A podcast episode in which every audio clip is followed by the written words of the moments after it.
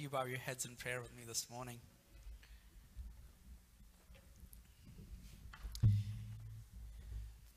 God, we're here to praise you, to declare your name.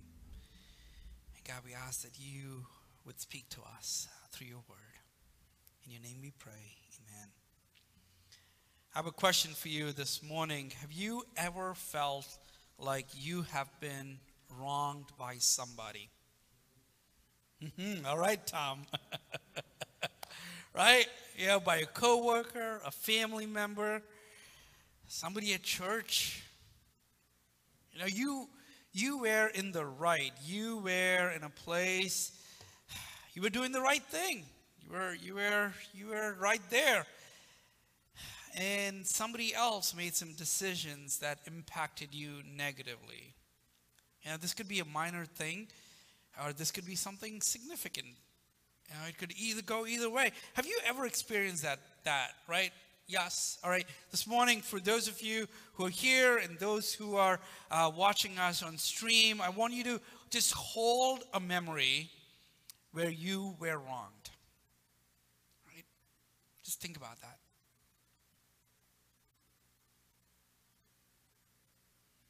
I want you to find yourself in that space and I want you to think about what emotions did you experience when you were feeling that way?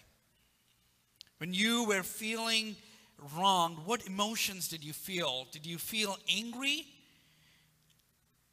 Did you get mad? See, when someone wrongs me like that, I feel I, I experience emotions of anger, of betrayal. I feel like people have betrayed me, those who were supposed to stand up for me didn't. I felt insignificant. I was like, how could they do this to me? Do they not know who I was? And when this happened for me personally, I had this deep sense of hurt as well. I'm sure you have experienced those range of emotions as well. And one of the things that we do when we find ourselves where we are hurt by somebody else, when we are wronged by others, one of the things that we tend to do is we either fight or flight. We either fight the person in front of us or we flight. We walk away. The hurt is so big that we just want to fight them. Sometimes I feel like my emotions and anger was so high that it was much worse than the hurt that I had received. And the crazy part was I justified my anger. I justified my anger saying, they deserved my anger because they wronged me. They deserved it. And sometimes when we do that flight thing, when we walk away, you know, we justify that too. They say, well, they deserved it. I'm not going to talk to them anymore. I'm not going to see them anymore. They are fill in the blank. See, this morning, uh, Paul uh, is telling to the Thessalonian church that he was suffered a great deal, outrageously suffered a great deal. The word is outrageous. So, what did Paul go through that he had to use uh, such strong language to describe the hurt and the and what he had experienced? So we need to go back to Acts chapter 16. So Paul and Silas uh, were preaching in the city called Philippi. And they started a small church there, and a woman named Lydia joined the church. She came to know the Lord Jesus Christ, and there were others who were there as well. And then one day, a slave girl who was possessed by a demon spirit, was annoying Paul. And so Paul finally freed this woman from the demonic spirit that possessed her. She, he finally was able to break the chains of oppression that were clouding and chaining her down to her soul. She was finally free. And Paul and Silas ended up on the receiving end of that miracle. See, the, the town of Philippi, they gathered up Paul and Silas and they took them to the magistrate and they accused them of doing things that are not proper as Romans. And they were beaten, they were stripped naked, they were beaten, and then thrown in prison. See, what makes this incident outrageous is not Paul healing this girl who was had a demonic spirit. What makes this so outrageous for Paul is Paul and Silas both were Roman citizens. They both were Roman citizens, so they deserved a significant trial before they stripped them naked and beat them up and threw them in prison. See, that was what was outrageous about it. And so Paul had a choice here. He could fight or flight. He could fight and be angry towards the magistrate for how they completely failed another Roman citizen in providing justice for them. Paul could have had negative or really bad feelings towards the city of Philippi and the people who caused them hurt. Paul could have been bitter towards the authorities that imprisoned them. But Paul didn't do that. This is what we read verses 1 and 2 in Thessalonians. You know, brothers, Paul writing to the church in Thessalonica, he's saying, You know, brothers and sisters, that our visit to you was not without results.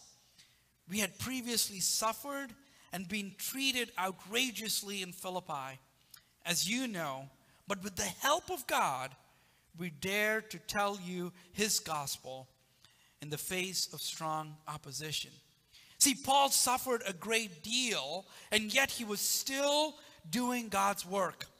Paul was willing to continue the work of sharing the gospel to the Thessalonians church. In Thessalonians 2, I believe Paul is teaching the church how to be a community, even though you might feel like you have been wronged. He's giving us the building blocks as to how to be a church. At times, our experiences can either make us fight or flight, as I was saying, and that is true for the church as well. At some times, we want to yell at everyone at church because we feel like we've been wronged. Sometimes we feel like walking away from church. I want to share two principles, two building blocks, if you will, as to how we can be a community together how we can do life together. Last week, I ended my sermon from 1 Thessalonians 1 saying that Christian life is something that we need to do every day. It's a lifelong commitment. We, as John Wesley says it, we are working towards perfection. So each day we confess our sins and we come before God. And this is a process, it's not a once and done thing. We go after it each and every day. And in chapter 2 of Thessalonians, Paul is telling us how to be a community together, how to be a church family together. And so Paul is sharing with this church as to how he lived amongst them. And I think we need to follow the principles that Paul did and follow his example. In verse 3, uh, first thing he says, uh, uh, Paul tells his church, is not to have impure motives. He came to the church with the gospel and not impure motives. See, friends, if you are breathing and living and in church or watching this, I want to remind you that we, each one of us, is driven to do things. No matter who you are no matter who you are, each one of us is driven to do things. There's something inside of us that drives us. Either you want to be rich and famous, or you want to be the best. I mean, the best at sitting on a couch and binging TV for 12 hours. Right? There is something that drives us, no matter who you are. And those drivers lead us to actions. And the question that Paul is asking us is when you are being part of a community, do not have wrong motives. Because Paul experienced this. Paul saw the negative impact of people being in church with wrong motives. This is what he writes to the church in Philippi um, in Philippians 1:15. He's seen this, he's witnessed this. And this is what he tells them It is true that some preach Christ out of envy and rivalry, but others out of goodwill.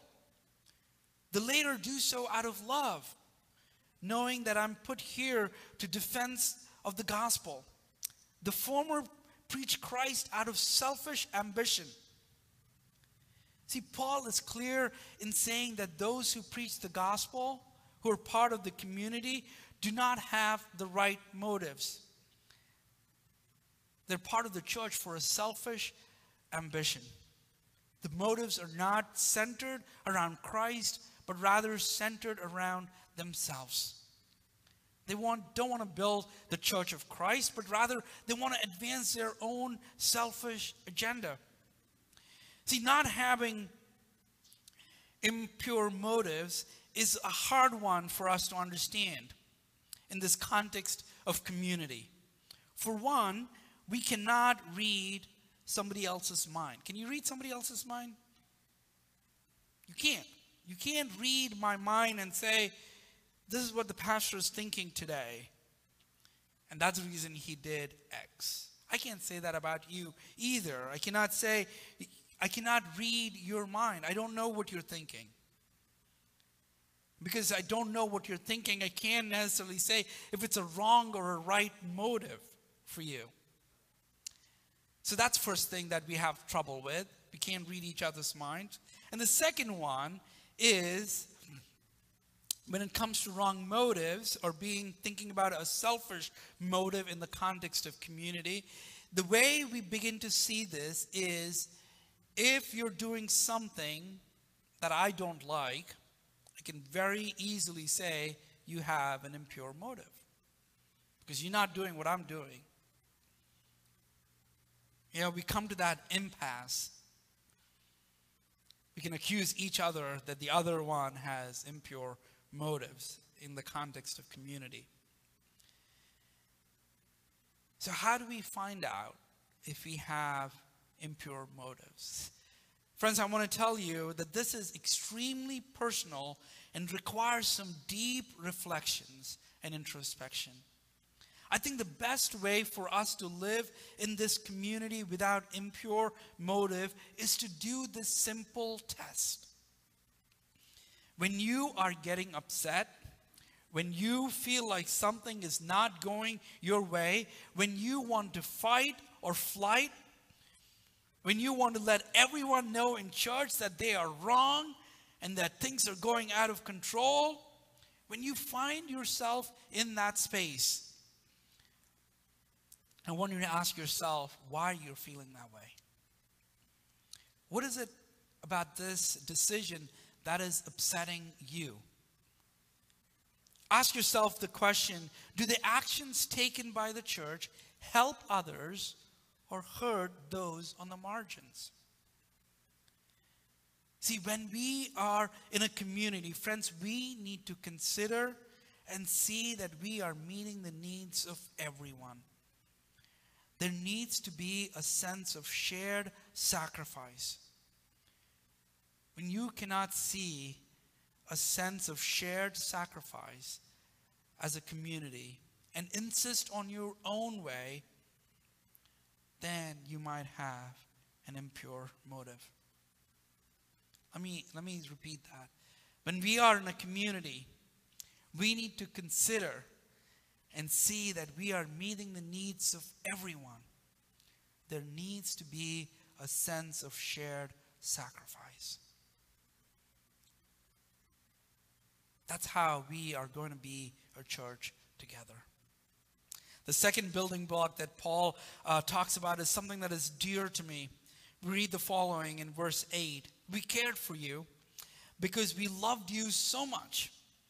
We are delighted to share with you not only the gospel of, of God, but our lives as well. Here, Paul is talking about the love that he has for the church the words that he uses we cared for you because we loved you. We delighted to share. These words are worms, words of warmth. You know when you read those words you know that paul truly cared for the church in thessalonians. His love for the church is evident. But this is what i want to focus on today as the second building block in order for us to be a community. We are delighted to share with you not only the gospel of God, but our lives as well. Paul shared his life with the people. They did life together. There was, the, there was a sense that the church knew who Paul was, what Paul's desires were, his hopes were. And Paul knew the desires and the hopes of the church of, as well. There is that sense of family. In verse 7, actually, Paul uses the imagery of a mother caring for children, further emphasizing that church is a family. Share our lives together. It is important for us to be a church together. If we are not sharing our lives together, if you're not doing that, as Paul said, we were delighted to share not only the gospel, but our lives as well. If we are not doing that as Mount Hope United Methodist Church, I'm just a televangelist on TV or on your phone or on your tablet or on your computer. There is no sense of community. There's no sense of doing life together you turn off the TV and you go on with your life. Friends, we are called to do life together. This is a high priority for me as your lead pastor and everyone on our pastoral staff as well. See, last year we started doing this monthly game nights where um, we started doing life together. We would come together in Habersaat Hall. I cooked a meal uh, each month and we played a bunch of board games. There was babysitting and different things that were there. I got one of the best compliments uh, one, um, one night. Kate Vickers said that I make the best guacamole. I was like, all right, that's pretty good. Then in the spring, we started doing Lenten Bible studies. We started doing life together again. We had this outpouring of people sitting together and reading the Bible together. There was this outpouring. In our group, we had about, uh, the group that I was leading on Wednesday nights, we had about 25 uh, people, members in that group. And, we, and I would cook a meal every week uh, for this group. We provided babysitting. And we were starting to do life together. During those conversations, I've heard as to how Mount Hope UMC has provided radical hospitality to each one of you and how, how God is calling us to do the same for others. But, friends, this pandemic has created a huge impact on how we do life together. We cannot provide coffee fellowship after church. I need to bring my own coffee. I have like two mugs of coffee sitting in my office. Now that is bad. Right? We're no longer allowed to break bread together. That's how we did life together. And many of us are feeling isolated and not connected. We might have feelings like the church has forgotten about us. We might feel resigned not to come back to church anymore or to go and be part of a Bible study. Friends, if those thoughts are resonating with you today, I want you to do something. If you're feeling this way, I want you to do something for me. What I'm about to say is one of the hardest things you will ever have done. See, because when you're feeling isolated, when you are feeling disconnected, when you are feeling alone and lonely, from your church family. You want someone from the church to reach out to you. You want the pastor to call you and say, Hey, I'm praying for you. You want to receive a text message or an email from a friend or a pastor. See, that used to happen. See, when you didn't come to church for three or four weeks, one of the pastoral staff would reach out to you and say, Hey, we haven't seen you in church for a couple of weeks. Last year I did that a lot. Um, my first year here, I did that a lot. And I got the text back saying, Oh, we're at the shore for the whole summer. We will see you in September. It's like, All right. You know, or Pastor George would come and do his visits with you. He would come and sit with you, talk with you. And after he came and visited with you, he would come into my office and said, Hey, Johnson, you got to follow up with these three people. They're going in for a surgery. And then, as pastors, we would come and sit with you in the hospital before you went in for your surgery. We would pray with you next to your hospital bed. But that is not our current reality. We can no longer do things that way. The reason we're not able to reach out to you is because we don't know who's hurting. Because we don't know who's feeling isolated and alone away from church. Friends, this morning I want to reach out to you and say if you find yourself in that space, we ask that you would call us. Please call the church office and say, I'd like to talk to a pastor, and we'll reach out to you because we want to do life together. Let me repeat these words that resonate so well with where I am. We cared for you. We care for you because we love you so much. We are delighted to share the, not only the gospel of God, but our lives as well. We want that to be a reality here at Mount Hope. So, could you please reach out to us?